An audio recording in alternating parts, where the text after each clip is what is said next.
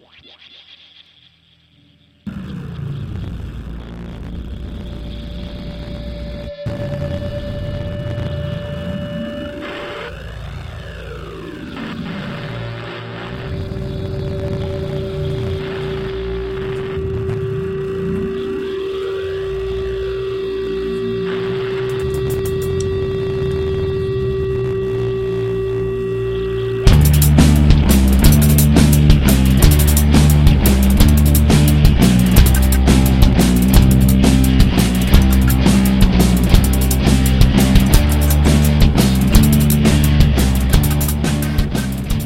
again to the Bad Quaker podcast where liberty is our mission. This podcast is for Friday, March 29th, 2013, and it's podcast number 292. I have uh, I have two quick announcements to make before I introduce the guest today. Uh, the first announcement is for PorcFest 10, which will be June 17th through 23rd at the Rogers Campground, Lancaster, New Hampshire and uh, if you can at all make it, it's one, in my opinion, it is the premier event in the liberty movement uh, today. And the other event is the Seacoast Annual Freedom Expo. It will be Saturday, April 27th in Exeter, New Hampshire, at the Exeter Town Hall. Uh, no need for reservations. There's no charge. It's an all day long event. You just show up and have fun. I'm not going to be able to make it to the Seacoast Annual uh, Freedom Expo. Expo but if you can make it, there will be plenty of people there to uh, to rub elbows with.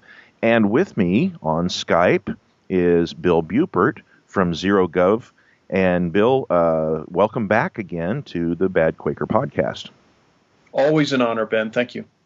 You've got um, uh, you had an article that uh, brought a little bit of a stir, possibly just because of the way you titled uh, the article, but also I think the content was kind of radical for a lot of people, but I when I read it, I was just like, yes, this is exactly what needs to be said. And the title of that article, um, scrolling down so I don't get it wrong, is uh, sure. Re- "Repeal the Second Amendment" by Bill Buppert. Soonest. And uh, yeah, and um, now I saw that as sort of a sort of a, a gauntlet tossed. Um, like like let's let's do this. Let you want to you know you want to dance. The music's playing. Let's go. Um, how how did you mean that article to be taken? I I think that you've uh, you've quite literally gone to the distillate of it. Is that I am so tired of simmering. I am so tired of waiting for things to come to a boil. I am so tired of the uh, the the death or near death of a thousand cuts. And and if if gun prohibition victim disarmament, citizen disarmament, subject disarmament, whatever phrase you want to use to characterize what the federal government seeks to do, let's just go for it. Let's let's just uh, let, let's stop with the the incremental deaths that we have suffered over the 20th century. You know, we we start with the 1934 National Firearms Act. We go into 1939 U.S. v. Miller, where there wasn't even a private attorney for the defendant in the case we go to the 1968 Gun Control Act, the 1984 McClure-Volkmer Act, with 1989 cosmetically offensive weapons prohibition by by Bush one. We go to the NICS check. We go to the 94 cosmetically offensive weapons ban. We we go to all of these things, and and to me, it's fairly clear when I read the 1828 dictionary, which is my lexicon for the Constitution and the contemporary language and, and semiotics they used at the time, infringed hasn't changed in 250 years, yet every one of those is an infringement. And also, there's this popular notion, and I had to research this because I try to practice specificity in my language and, and in my writing. There's this notion of 20,000 gun laws on the books. My, my estimation is that there are three to 500 gun laws on the books from which emanate echoes at the local, county, and state level throughout the union.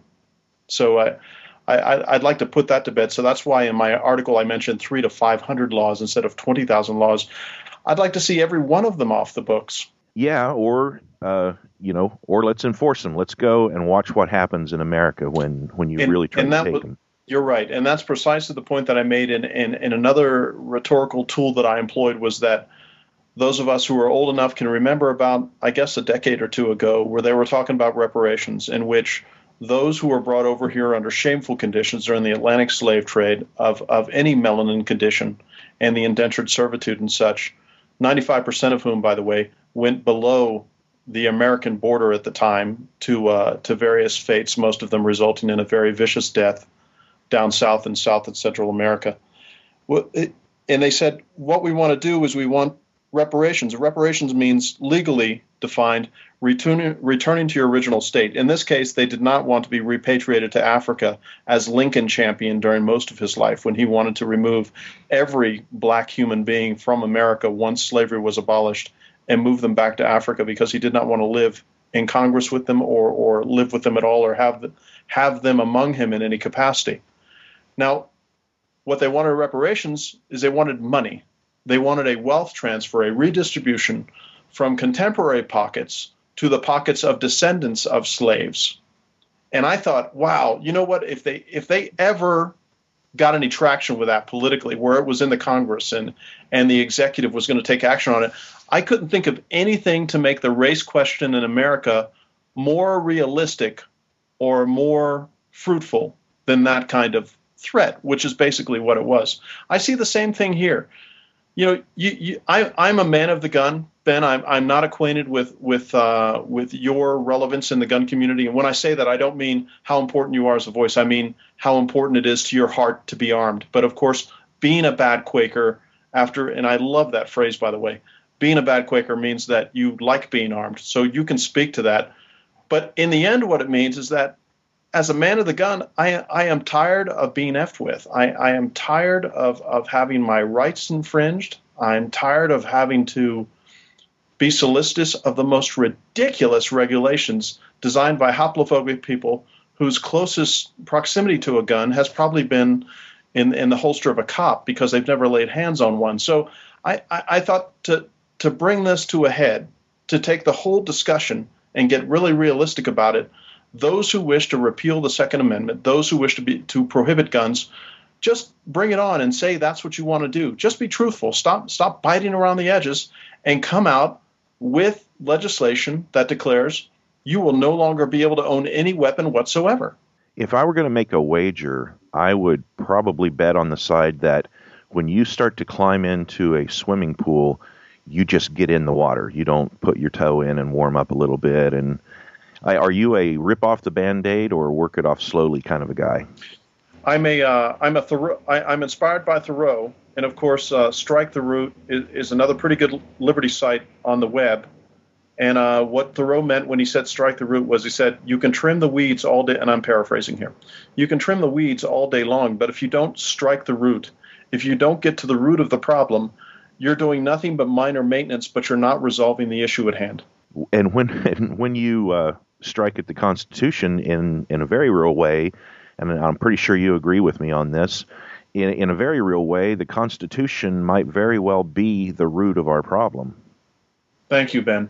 You, you know, you, are right. I drank the constitutional Kool Aid for, for most of my uh, most of my adult life, and and then probably I guess it was 2007, 2008 and we've discussed this before. That book by Boston T. Party, aka Kenneth Royce, called The Hologram of Liberty, really turned me around, and that was sort of like the the um, the jumping off point for me to examine the origins of the Constitution and what it means when people say, "Well, we need to go back to a constitutional republic," or what descriptive value does the word unconstitutional have? In my mind, it has no descriptive value whatsoever. If you look at the raft of gun laws that I described a few minutes earlier, that that have that have been issued and sanctified through various executive agencies in the United States, despite what the Constitution says. So I think I think the Constitution is probably one of the most canny and cunning propaganda instruments to chain and manacle a people that has ever been devised in mankind's history.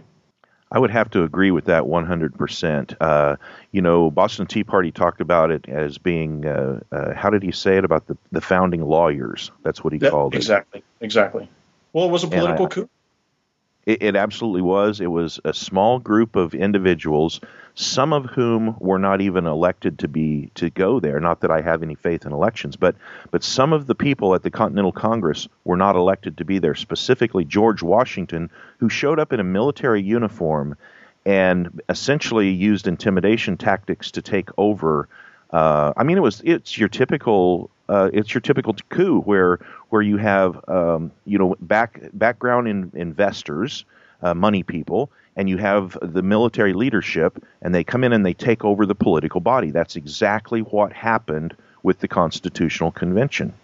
It's what Edward Luttwak would call a coup de main because there's various species of coups, but this one was a coup de main. And, and I think it's it's interesting that you would bring up the point that, and I'd never thought about that before, Ben, that that uh, George Washington shows up in his military garb because there's a there's a natural proclivity in human beings, much like people who don the color black, to have a um, an almost subservient attitude towards those in uniform. It's sort of been bred into us. I don't know if it's quite genetic, but I know society wise, we, we have a lot of hero worship going on of of all the the uh, the uniform depredations we have visited on the globe since 1893, and we're to celebrate those. We're to say, wow, if it, if if it weren't for uh, for our armed forces going over and and uh, and maiming and killing all of those people, our freedoms would be in the hazard. I I, I can't I can't think of anything more iatrogenic than that. That that's a medical term that means achieving exactly 180 degrees out of what you set out to do. Yeah, Washington. Uh, a lot of this has been lost in you know in in government sponsored history, but Washington had a core group of officers and uh, and actually infantrymen that were extremely, uh, maybe fanatically dedicated to him, and um, and it, and it was always well known that where he was, they were nearby. So this it was, was a cult not of personality. It, it, very much was. He he had a very dynamic personality, and he was also, for his day, a very tall man, and a very from from the uh, uh, descriptions of the day, he had large, powerful legs, and this and he showed them off in his dress, which was at some points in time that it might have been considered sort of dandy the way he dressed, but in his time frame when he was alive, it was uh, considered uh, almost sexually provocative of a man to show his legs the way that he did, and he did so uh, not only to turn the eyes of the of the ladies, but to sort of place himself among the men as a natural leader. Um, and then, you know, knowing that he's got troops nearby was also a factor. He was also a natural horseman, and of course, we, we know that the the horse has a uh, another preternatural perception among humans, especially if someone is astride and he is in, in some very elegant or or or spectacle like regalia and he's a military man, much like the pictures of Julius Caesar that we see. You'll see Julius Caesar statues half the time he is astride a horse. It's it's yet another extension of power. It's yet another emblem of of overwhelming power over you as an individual.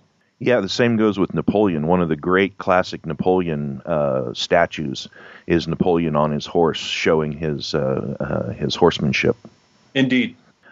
Um, I found a letter. I don't know if we talked about this the last time uh, we talked or not, but I found a letter from Washington to Henry Lee, and if you read the letter, I think most people would not pick up on this. But having been in an industry where intimidation uh, okay, let me just for any new listeners that don't know, uh, I used to hang around with a lot of bikers. This is back in the late 70s and stuff, and uh, and drug deals and bikers and collections and you know uh, going around and making deals that were outside of the law and black black market underground stuff. And there I've was terminology. photograph, Ben. you would think I'm a harmless minister, huh? well, you could be you could be an extra on Sons of Anarchy. Uh, but there was a language that you used when you spoke to somebody. Like nobody, nobody among us would walk up and say, "Pay me five hundred dollars by Tuesday, or I'm going to bust your arm." Nobody would say that. It wasn't done. But what you would say is things like, you know, uh, we have this issue and we need to resolve this, and I don't think your method is getting it resolved, and I'd hate to see anything happen. And you say words like that, you know, and, and there's no threat. You didn't, well, you're smiling the whole time. You've got maybe your hand on his shoulder and you're looking right in his eyes and you're saying, you know, you've got this young family. I wouldn't want anything to happen to him. I hope you have insurance. And you say things like that in a way that uh, that nothing can ever be put back on you to say, but he threatened me. And Washington's letter to um, Henry Lee was in regards to a letter that Henry Lee had said about the um, about Shays' rebellion. That this is a thing that's happening up north, and we down here in Virginia need to not worry about it. It's not our business, and the thing will work its way. It'll work itself out. And if those farmers who are having their land taken, if they uh, uh, if they're in the right, they should be able to work out their problem, you know, for themselves. And if the government up there that's taking their land is in the right, then they can work that out for themselves. And Washington wrote this letter back to Lee, and he says basically, you know, I don't really like your solution, and I think the solution is a powerful federal government with a military. And if you don't really like my solution, I think maybe, and I'm paraphrasing him, I'm saying it like a biker would in 1979. I think maybe we can come and visit you and we can figure this out in a way that I'd be happy with, you know?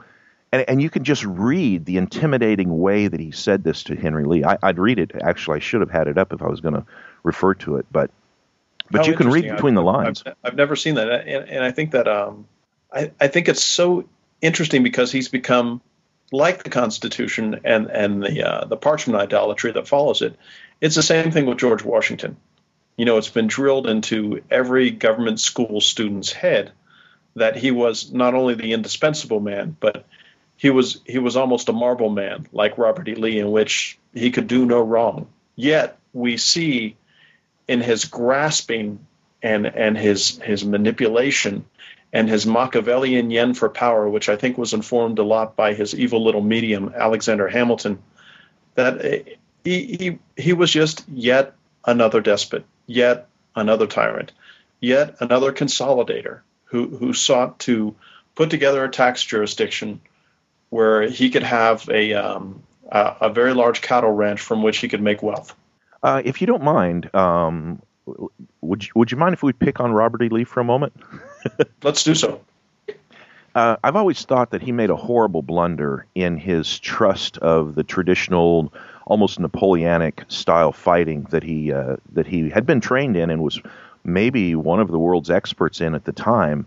But I've always felt that had he just said, you know what, we shouldn't face this army to army in that kind of a clash. We should tell every farmer, every mountaineer in Appalachia, everybody in the bayous that uh, we'll just take them out, you know, one shot at a time and turn it into a guerrilla warfare, and never even uh, initially made the conflict in by major armies. What, what's your opinion on that? Well, I'd like to make a proposition, and that would be this: if you put a Marxoid hat on or a collectivist hat or whatever the case may be, do you think that you would view the world different and your behavior would be different than it is right now as may I be presumptuous enough to say that you and I are both abolitionists? Absolutely, sure. Yeah. So so if we weren't we weren't even anti-slavery, but we were both slavers, would that mindset inform our behavior? I'm sure it would have to. Yeah. It would have to. Robert E. Lee was a creature of the Mexican American War, of West Point, and of his own gentlemanly Christianity. I think the triad of those three things made it out of the question and a non option for him to assume that guerrilla warfare could be conducted. Now, I do suspect that in the Western theater, which he wasn't in charge of, he may have looked the other way when it came to Mosby and and some of the other things that were going on there that were a little more unconventional than the conventional fights he was engaged in. But I simply don't think it was within Robert E. Lee's span of vision to see fighting in that fashion, even though the vice president of the Confederacy at the time, Alexander Stephens, from 63 to 65, said, We need to do exactly what Ben just described, and we need to go to ground, and, and, and we need to let, let the Yankee Nation come in here, and then we will take them out in detail in an unconventional fashion. Now I'm paraphrasing, but that's pretty much what he wanted to achieve. I, I think so. Uh, you know, and, and, that's really the strength of guerrilla warfare is that people like you described uh, Robert E. Lee to be, um, most cases they can't imagine in their minds how powerful guerrilla warfare is. They they cannot, and, what you discover, for instance, in Afghanistan is that after, and the, same applies to Iraq in our current fight in the federal government's current fight. I need to correct that. Somebody corrected me on my forum about that. They said, Bill, you need to stop saying ours when you're referring to government actions. So I'm trying to wean myself off of that and make sure I practice more specificity. But when you look at Afghanistan, in the capital city of Kabul, after 12 years and more than a trillion dollars spent fighting the Mujahideen and the Haqqani network and the Taliban and the hundreds of different resistance organizations spread throughout Afghanistan, you cannot cross the street from one American compound to another coalition compound a mere five meters without putting on full protective gear to include your body armor, your PC, weapon ready, and you have to be in up armored vehicles, whether they're SUVs or the uh, the mine-proof vehicles like the MRAPs and stuff that are fielded over there. Uh, it, it, that is a testament to the power of guerrilla warfare, because the hyperpower military nation astride planet Earth is, without a doubt, the United States in both. Well, I would say in certainly conventional military technology, unconventional. The United States military, military still does not get it, still doesn't understand that the military, if they do conduct an, a counterinsurgency, must be the junior partner, while 85% of all monies that are spent in both Iraq and Afghanistan are spent conducting a counterinsurgency in which those are all military funding, mm. which means that you're, you're, we're always going 12 steps forward and 25 steps back. And, and I might point out too, in reference to Kabul, if you if you take the U.S. presence completely out of the question, and you look at the entire region historically, right around Kabul has been um, the most the, the culture there is the most statist in the whole country. You get out away from Kabul very far, and uh, statism is just not in the mind of those people. Ben, that's that's a savvy observation because what happens in Kabul is that it uh, Afghanistan is an imaginary country, and I admire them for that because outside of Kabul, Afghanistan doesn't exist as a country per se the the the one thing that I find interesting in American foreign policy is that I would I would suggest that America's number one foreign policy export is large central government. That is the solution set that we seek to embrace in anything that we do in this rapid hyper extension that we have of of busying ourselves and meddling around the globe. Some of that's come back to bite us in the butt, bite the United States government in the butt. For instance, Hezbollah, when they took on the IDF in 2006, spanked the IDF, a, a legendary and apocryphal force that had been uh, uh, touted as one of the finest military forces that's ever been fielded. Well, they, they got their asses handed to them in 2006 with Hezbollah. When the American foreign policy says we want to have plebiscites, we want to have democracy in the Arab world, well, what do they get in Egypt and what do they get in Lebanon and what do they get in in potentially Syria? Well, they get exactly what they didn't want, but they get it nonetheless. And they're going to get it good and hard, much like democracy promises for everybody is that whatever you vote for, you're going to get that good and hard. I also think, as, as a side observation, what's interesting about Libya is that since 1975 in the Church Committee, there has been a prohibition. Now, of course, I say this with quote quotitudinaire, a prohibition on assassination of national leaders. We saw a difference here, where I would I would suggest to you that what happened to Gaddafi was a sanctioned assassination of that leader by a Western power. That opens the door to some interesting legal interpretation because I have always been of a mind that politicians involved in war, if they declare war, if they're party to a war, whatever the case may be, should not be non combatants. The entire political class of a warring nation should assume combatant status and assume the risks that come with that. I uh, I said something like that early on, uh, probably 2002 or so. Um, that you know, if if the U.S. government is intent upon going into Afghanistan and and, and going into Iraq and going into these places, then um, uh, then the actual decision makers in the military should be on the ground there. They shouldn't be in Washington D.C. and that includes the politicians. Well, I agree 100%. And and I think that the, the other thing that does is is that you and I both know as as Austrians that incentives are the core of how human beings behave. And the incentive of course if the the entire political class becomes combatants is that they better think twice about declarations of war or military depredations they wish to visit on other countries because they will find themselves personally and physically in the hazard as a result of that.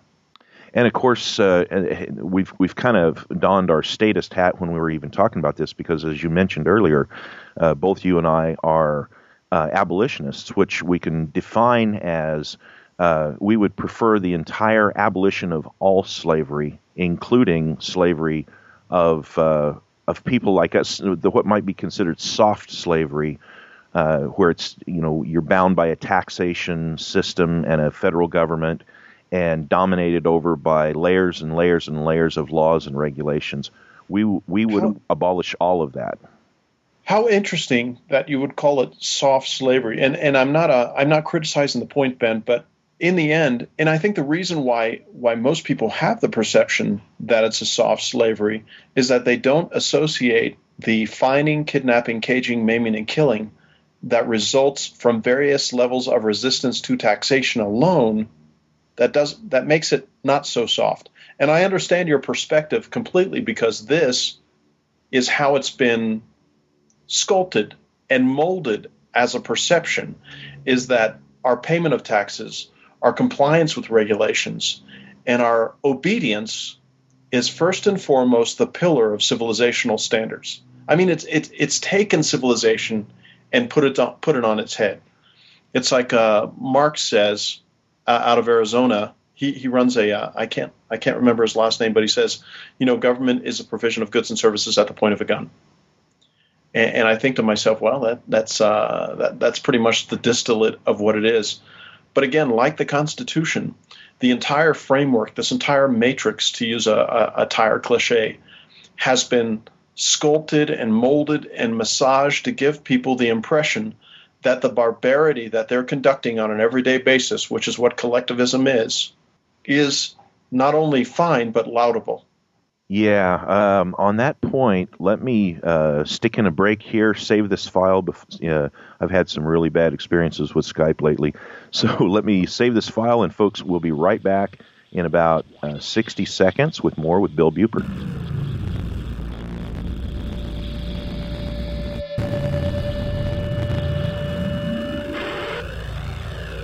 Would you like to do something to support badquaker.com? Here's how easy it is. If you're already going to buy something from Amazon, go to badquaker.com first. Click on any of the buttons for Amazon. Once at Amazon, shop like you normally would. You'll pay the same price for the things you buy from Amazon, but Amazon will give badquaker.com a tiny portion of that purchase. It's amazingly easy to shop at Amazon. It won't cost you any extra, and you'll be supporting badquaker.com. Thank you. BadQuaker.com uses HostGator as our web hosting service. It was fast and easy to get set up, and the support we receive is top notch. They have helpful and friendly 24 7, 365 live technical support and a 99.9% uptime guarantee, and they have some of the best prices in the business. If you have a website, or if you want to have a website, check them out by going to badquaker.com and click on the button for HostGator. And thank you very much for supporting badquaker.com. And thanks for sticking with me through the break. And this has been Stone with Bad Quaker podcast on the line with Bill Buppert of uh, ZeroGov. Uh, Bill, I wanted to bring up something that I saw on the internet uh, just the other day, and it's kind of uh, it, it, kind of applies to what we're talking about here there it was a one of these police brutality you know uh, YouTube videos, and this was a uh, predominantly black inner city neighborhood, and there was one gentleman who was having a verbal confrontation with the police. It was strictly verbal, and one of the cops uh, clearly got a little out of control, charged the guy, grabbed him, did the uh, I can't remember what it's called, but it's where you grab the guy from the back by the neck and throw him to the ground, which is actually a, a move that can cause death if if it's not done correctly. Indeed. And uh, there and then there was the typical piling on and beating of the guy.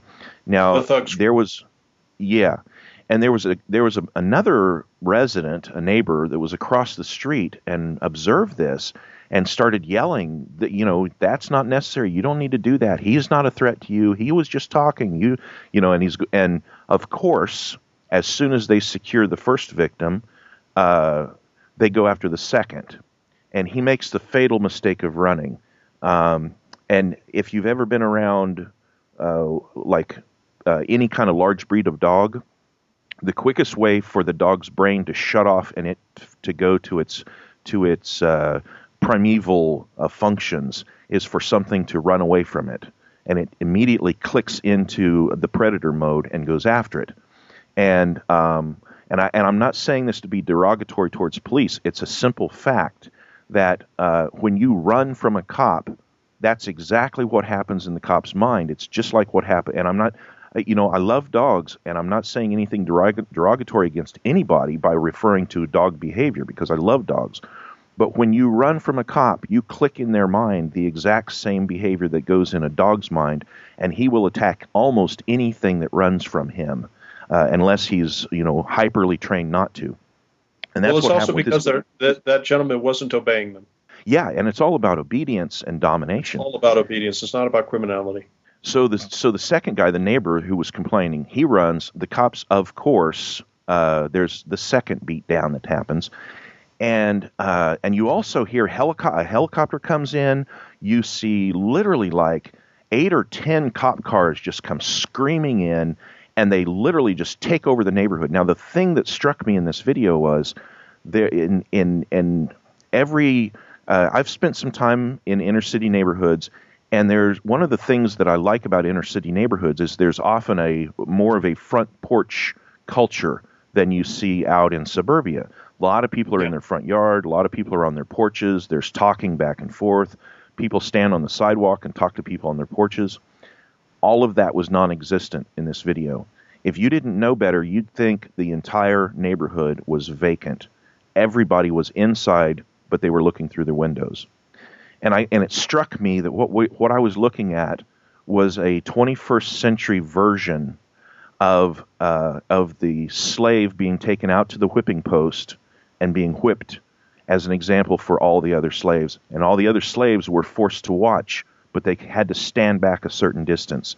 And not one of them would dare do anything about it because they knew what would happen to them if they did. You know, the, the whole milieu that you've just described, it, it horrifies me. It takes place thousands of times a week, I suspect. I, I, I don't have a number because police departments are notorious for the 19,000 police departments in these United States are notorious for underreporting or non-reporting of the abuse that they visit on people who ultimately have no conviction whatsoever. Um, as a matter of fact, they're arrested and released. I'd love to see what those numbers are.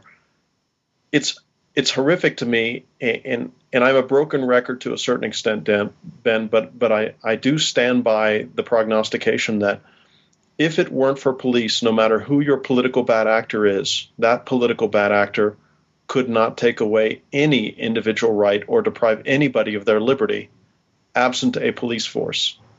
I think that when when it comes to as a matter of fact I saw a video the other day of of some brutality, but I saw another video that a friend of mine had sent me and it was a just a snapshot and it showed Occupy Wall Street on one side and the caption read wants more government and the police were on the other side and that caption read here it is because yeah ultimately, in, in, in order for government to exist, it cannot do it absent the stick. It cannot do it absent the ability to give people a wood shampoo.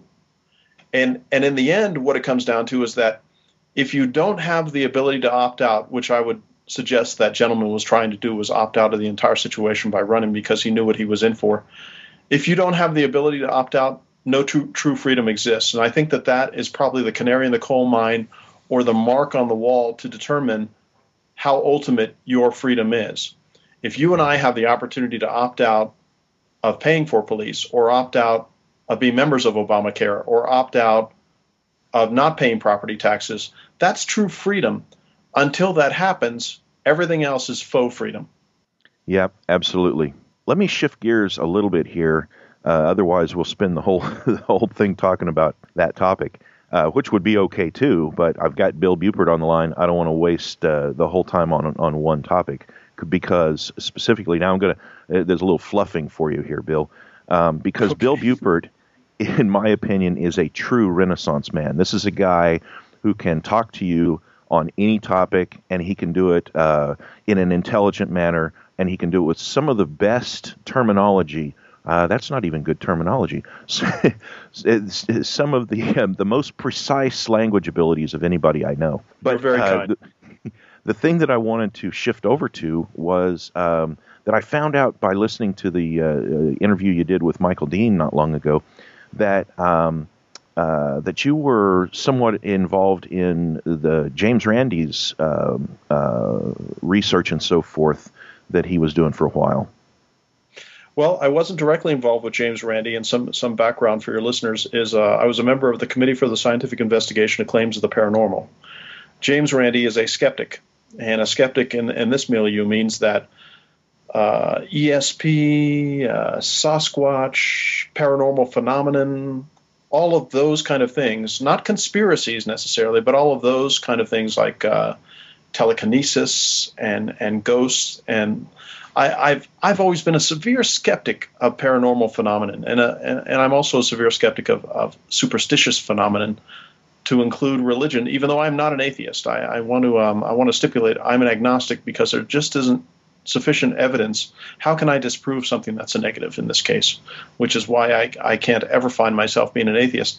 And I, and I have to admit, and, and I hope that I don't um, ask anybody up for saying this, but I find atheists to be intellectually irritating to a certain extent, where it, it's, to me, it's, it's, it's, it's something like being a member of the 1956 Frozen Dinner Collectors Association you guys can go on with that if you wish, but you really have nothing to contribute to my life, nor do I have any interest whatsoever in the specifics of, of why it's important to you and how it could be important to me potentially. Now, I may think as as as I advance in my antiquity and and this mortal coil beckons me to cross the river Styx, maybe I'll uh, I'll have a, a more hyper attenuated religious sensitivity, but right now that ain't the case. Back to James Randi. James Randi had a standing one million dollar offer to anybody, whether they're paranormal practitioners or observers, to prove psi phenomenon under controlled experimental conditions with blinds. As of yet, no one has passed the test. I don't think these tests are cooked. I just think that the tests are uh, are, are very scientifically effective in, in in showing that paranormal activity, for the most part, is false. It's a false consciousness. It's anti-intellectual and to a large extent, I think it sort of diverts us from what some of the more real and palpable issues are we should be facing today. Now, the connection I made with Michael when I had the interview, and by the way, Michael's a, a, that was a lot of fun. I really enjoy uh, talking with Michael. Uh, the connection I made was that I found it astonishing that these same folks tended to be collectivists in their orientation. These these skeptics the institutional skeptics, such as James Randi and some of the other folks behind Skeptical Inquirer and Skeptic Magazine, Michael Shermer's magazine out of Southern California. They, they tend to be champions of, of global warming as a phenomenon that, that is both correlative and causative, and, and they say, yea and verily, it is scientific fact. And they tend to embrace what, what's called secular humanism, which Steve Allen championed for the longest time, who was also a skeptic you and I are old enough to remember who Steve Allen was. Oh, and, yeah. and uh, I found it curious. Here you have the skepticism of the paranormal. I'm on board. I'm all on board. I'm all in. Yet you are champions of a collectivist phenomenon that is not only empirically provable to be so harmful, but you refuse to acknowledge that. So I, I, I just found it to be an interesting dichotomy. I think that's what Michael and I were discussing. Is that is that the case, Ben? It, yeah, yeah, exactly. That's why I brought it up too, because I, I really I saw that uh, with not so much James Randi personally, but with those that surround him in in you know the uh, the conversation in, in the posting boards and so forth. This was back in the early 2000s, and so I wandered away from all that because it, it was very frustrating. So, were you also a skeptic, Ben? I, you know, they would never, they would kick me. They would be kind of like me calling myself a Quaker among Quakers. Uh, I would have to be called a bad skeptic because I would almost describe myself the way you described yourself. I can't prove that there's a God, but I can't disprove it either. Um, and so I can't make a definitive statement one way or the other. And if anybody else does, immediately I have a certain amount of discredit in my mind for them if they make that statement definitive in either direction. You know, I, I am I am under resourced enough to apprehend everything that happens in the world around me in this mortal coil, much less uh, making observations about a supernatural world that I can touch with none of my senses, nor apprehend in a fashion where I can have a consensus with others. That's a good way of saying it. are uh, are you uh, shifting gears again? Are you planning on being sure. at uh, PorcFest uh, 2013?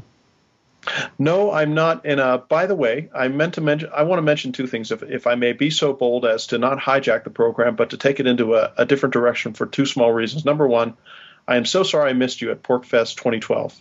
Uh, apparently, you and I were ships passing the night, and I was never able to shake your hand, and, and you and I sit down and have a uh, a brew or adult beverage together during that time. But I'm going to make good on that in 2014 if you show up. And the second thing I wanted to mention was that Michael mentioned to me that it was your daughter who brought you across the Rubicon to abolitionism, anarchism, uh, however you want to uh, phrase that. And and it was so funny because it is my eldest son who brought me across the Rubicon because for the for the longest time I was sort of stuck in an intellectual stasis as a minarchist and had never asked the deeper questions that would probably quite literally place me in a trebuchet on one side of the Rubicon and fling me, which my son did, onto the other side. And as Michael and I said, and, and you and I, I think we've mentioned in the past, once you become an abolitionist, once you become stateless, once once you become somebody who sees virtue in the positions we take, we can't go back. We're we're here. Uh, you know, there were, during the 20th century, there were a lot of folks and I hate using the term left and right, Ben, but I'm going to just for this this one moment. A lot of folks on the left emigrated to the right. We see a lot of the neoconservatives today who are just it's it's an evil philosophical bent in my mind, and especially as practiced in, in politics, but they have their roots in Trotskyism. So you can see that left to right immigration, but you rarely see an immigration from right to left or from individualist to collectivist where somebody has retained their intellectual honesty. So I just want to bring those two points up briefly. In my case, with my daughter, you know, well, if I go back in my own life, all the way back to the 70s when I was in high school and, you know, well into the beginning of the 80s before I had any children or anything, um, I always, in my mind, I always felt that government was pretty much useless at, at best. It was harmful in most cases and even in high school, I was saying that the only thing government can really do with any efficiency is blow up cities and kill people. But at the same time, you know, even well up into the late 90s, I still thought, well, you know, there's got to be something that I'm not grasping fully that government, that some purpose that government serves. Otherwise, it wouldn't be in the marketplace. And, you, you, know, oddly enough, my faith in the market was such that I believed um, surely the government serves some purpose. Otherwise, it would become obsolete and nobody would buy it anymore. And it, it wasn't. So I was I was thinking and I was teaching these ideas to my children, but I wasn't philosophically taking them all all the way to their end point until uh, around 2000 2002 or so. I think it was about 2002. And my daughter started really cornering me in. And you used the Rubicon as an example. Um, and, and, and when Caesar got to, brought his army to there, and he crossed and he went over, left his army behind, and then he checked things out, and then he came back and he brought his army across the Rubicon. That was a, like you're describing, it's a moment that you cannot undo. It's a time when you say, you know, that's it. I think I think it was Mencken that said, There comes a time in a man's life when he has to spit on his hands, hoist the black flag, and start cutting and slit a few throats. Yeah. yes, indeed.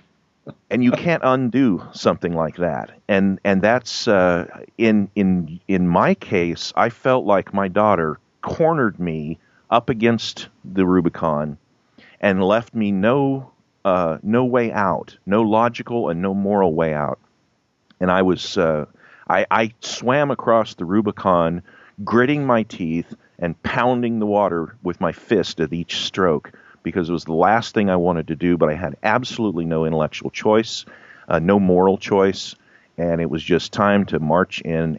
Well, the good thing about that, though, was that you weren't swimming across the river Styx, but you were crossing the Rubicon. Yeah.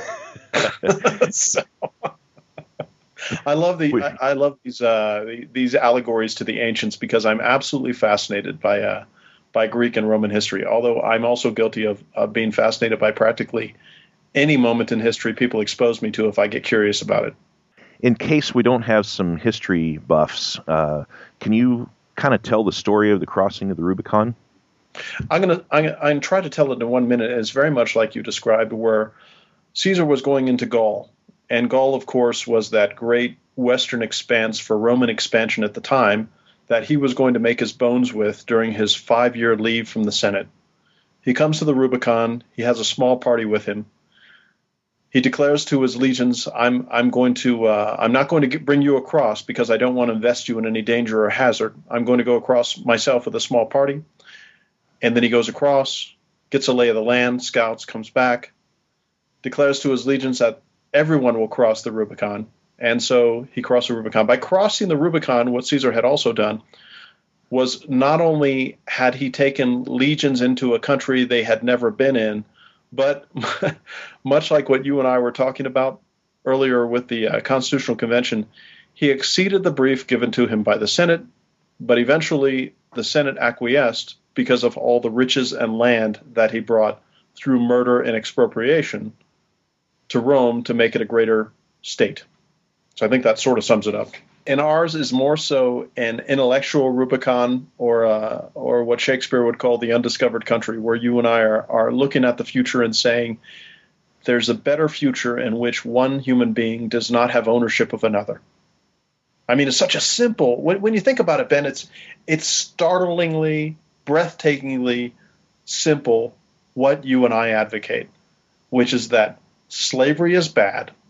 You and I are Wilberforce's successors and we are trying to finish what Wilberforce started.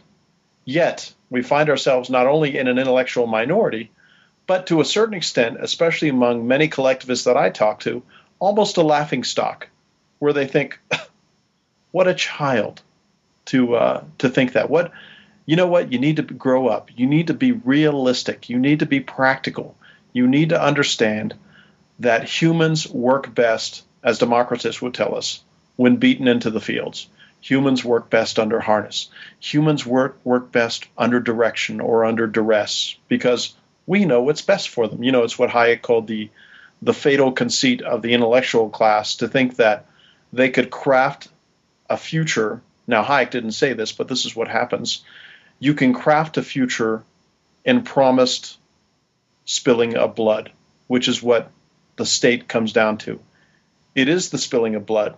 But in the larger sense, it's a promised spilling of blood in which, if you don't comply, depending on your level of resistance, you may perish at the end as a result of wanting your freedom to be ultimate.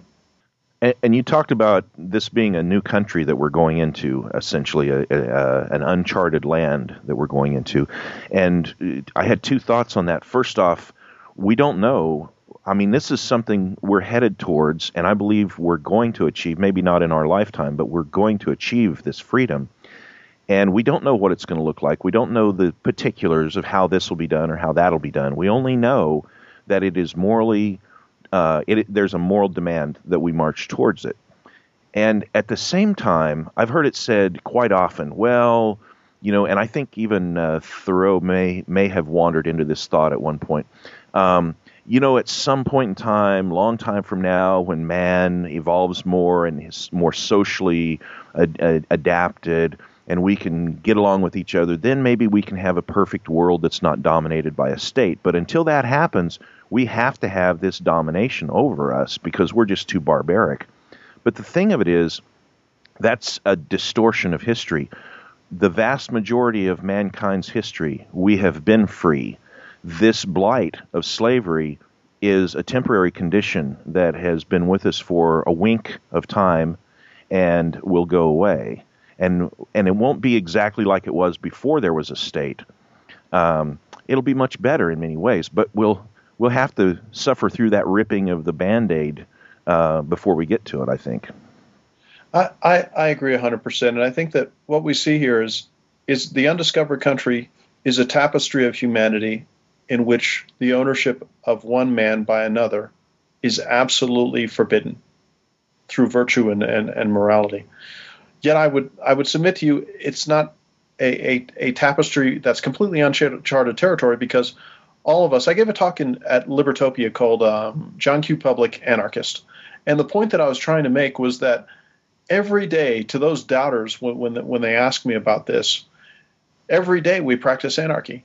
The reason that Ben takes care of his family isn't because you're afraid of jail time, it's because you have a moral compass. The reason that Bill meets with his friends, has dinner, has a wee dram or two, and we talk into the wee hours of the night around the fire pit or whatever the case may be, and we don't injure each other, isn't because I'm afraid of jail time or the police. It's because I have a moral compass.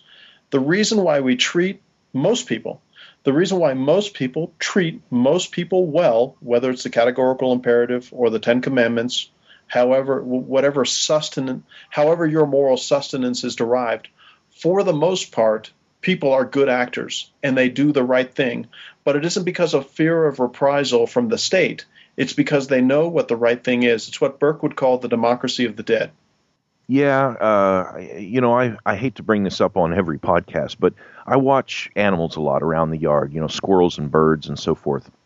And they all uh, have certain behavior characteristics that they do uh, uh and, and they're absolutely imperative for the survival of that species. You know, squirrels hide nuts, birds uh, behave in certain ways, and and so forth. And um, and they and don't have the ants have and the grasshoppers give us a terrific collectivist versus individualist parable. Yeah, it does. yes, they do. Go on. I didn't mean to interrupt, Ben. That's okay, but uh, but you know the there's very um, strict rules, and I, I, use different species at different times to explain these rules. But but if you just take the birds, for instance, uh, among um, uh, like among sparrows, sparrows will uh, uh collectively group together and kill one sparrow if it does not behave in the way that is uh, required for the flock, and that is entirely natural to that species and therefore it, it's uh, it's a natural law for that species to behave like that, and it's imperative that they do that in order for their species to survive. But blue jays will never gang up on another blue jay and uh, and commit capital uh, punishment on that blue jay.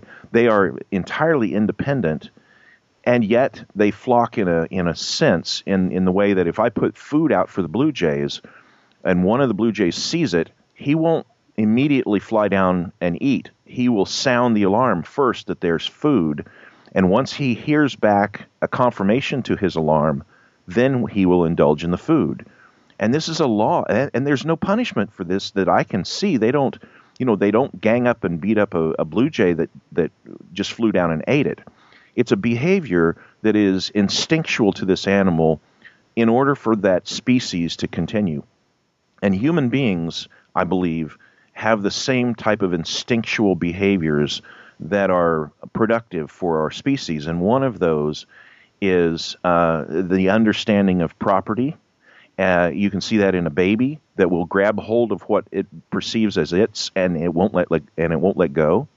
And the other thing is, uh, we don't like aggression upon ourselves we respond violently when there is aggression upon us. And therefore, it's logical that we shouldn't put aggression on other people.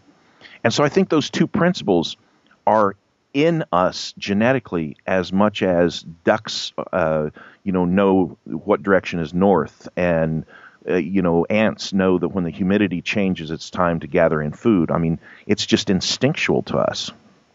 How interesting! I because I've always thought that there's a certain Celtic anti-authoritarianism present, and and that's what's caused the Celts in Brittany and the uh, the Irish, for instance. One of my my um, my favorite insurgency topics to study is the Irish rebellion from 1916 to 1922, which was the the the penultimate end of an 800 year struggle against Great Britain. And and I think to a certain extent that speaks to it, where they wanted to organize themselves as a society, but they wanted to organize themselves as a society within their own terms, on their own geography, absent an alien ruler from another island, quite literally in this case. I, you know, if I, I'm not a proponent of nation states, but I think we'd be far better off instead of having 216 nations around the world to have 2,600 or, or 21,000 or 210,000 nations. I, th- I think the same thing about these United States. I think as the Articles of Confederation envision it, with the original 13 nation states, they were quite literally nation states. In, 19, in 1783, when those 13 nation states met in Paris to sue for peace and accept the uh, the peace agreement with the United Kingdom at the time, it wasn't America that accepted that. It was the the 13 separate nation states that came to an agreement. When you read the Articles of Confederation, it's a brilliant organizational document that works in a far more effective fashion at at establishing canton-like networks than does the Constitution, even though the usual suspects and the government media complex and the government education complex insist that the Constitution is the most perfect document, that it has all of these these uh, these trade-offs and compromises that put brakes on its ability to render harm onto the citizenry. You and I, though, I mean, even even the most um, least observant historians in your audience can see that that is not the case when you look at the totality of 220 years. I, I, have I've, I've been quoted in the past as saying that the USSR won the silver medal when it came to the collectivist Olympics, and, and we are presently the gold holders. That's a really good way of putting it. I would I would say that the great flaw of the Articles of Confederation is that ex, that it excluded the ability of the banking military complex of the day to cash in the way they, they wanted to, and that's why they responded in the way they did with the coup that they did. I, I think you're right, and I would urge all of your listeners, if they get the opportunity, to to read the Anti-Federalist Papers to get a sense uh, of what the contemporary argument was, and also to get a sense, and this is muted by the government media and education complex, the sheer terror the entire citizenry felt at the at the possibility of the Constitution being ratified as they had read it in the papers. People were horrified. That's why Rhode Island objected it, objected to it by 16 to 1 in the only plebiscite on the Constitution by the people instead of the respective legislatures. They were horrified that after fighting for eight years, well, what was going to happen was what they had fought against in London was coming back, except it was going to be homegrown. Yeah, very well said. Uh, I need to uh, I need to save this file, and uh, uh, this might be the end of the show. We've got an hour for yeah, I guess it would be the end of the show for today. Yeah. And then, uh, as Bill and I discussed before we started recording today, uh, we definitely want to continue this conversation because this is not a uh, you know, like in in every time that I that I can, I make a podcast have a beginning, a middle, and an end. But a conversation with Bill Buppert doesn't go like that. I mean, this conversation could go on forever. You and I could, uh, Bill, you and I could sit here and talk about these things literally for four or five hours straight until we just collapsed in exhaustion. Well, you are very kind, and I would hope that adult beverages would be included in that. And uh, we'll, we will. Go ahead. And, I'm sorry. And, and I'd also like to uh, mention zerogov.com. Anybody who's interested, come to zerogov.com. I also have a forum that is quite lively and I have a book on Amazon called Zero Gov. Thanks, Bill. Uh, thanks for coming on the show, and I hope we can do this again really soon. I do too, Ben. And, and again, what an honor, and I love our conversations. Folks, thanks for listening today, and remember to visit badquaker.com where liberty is our mission.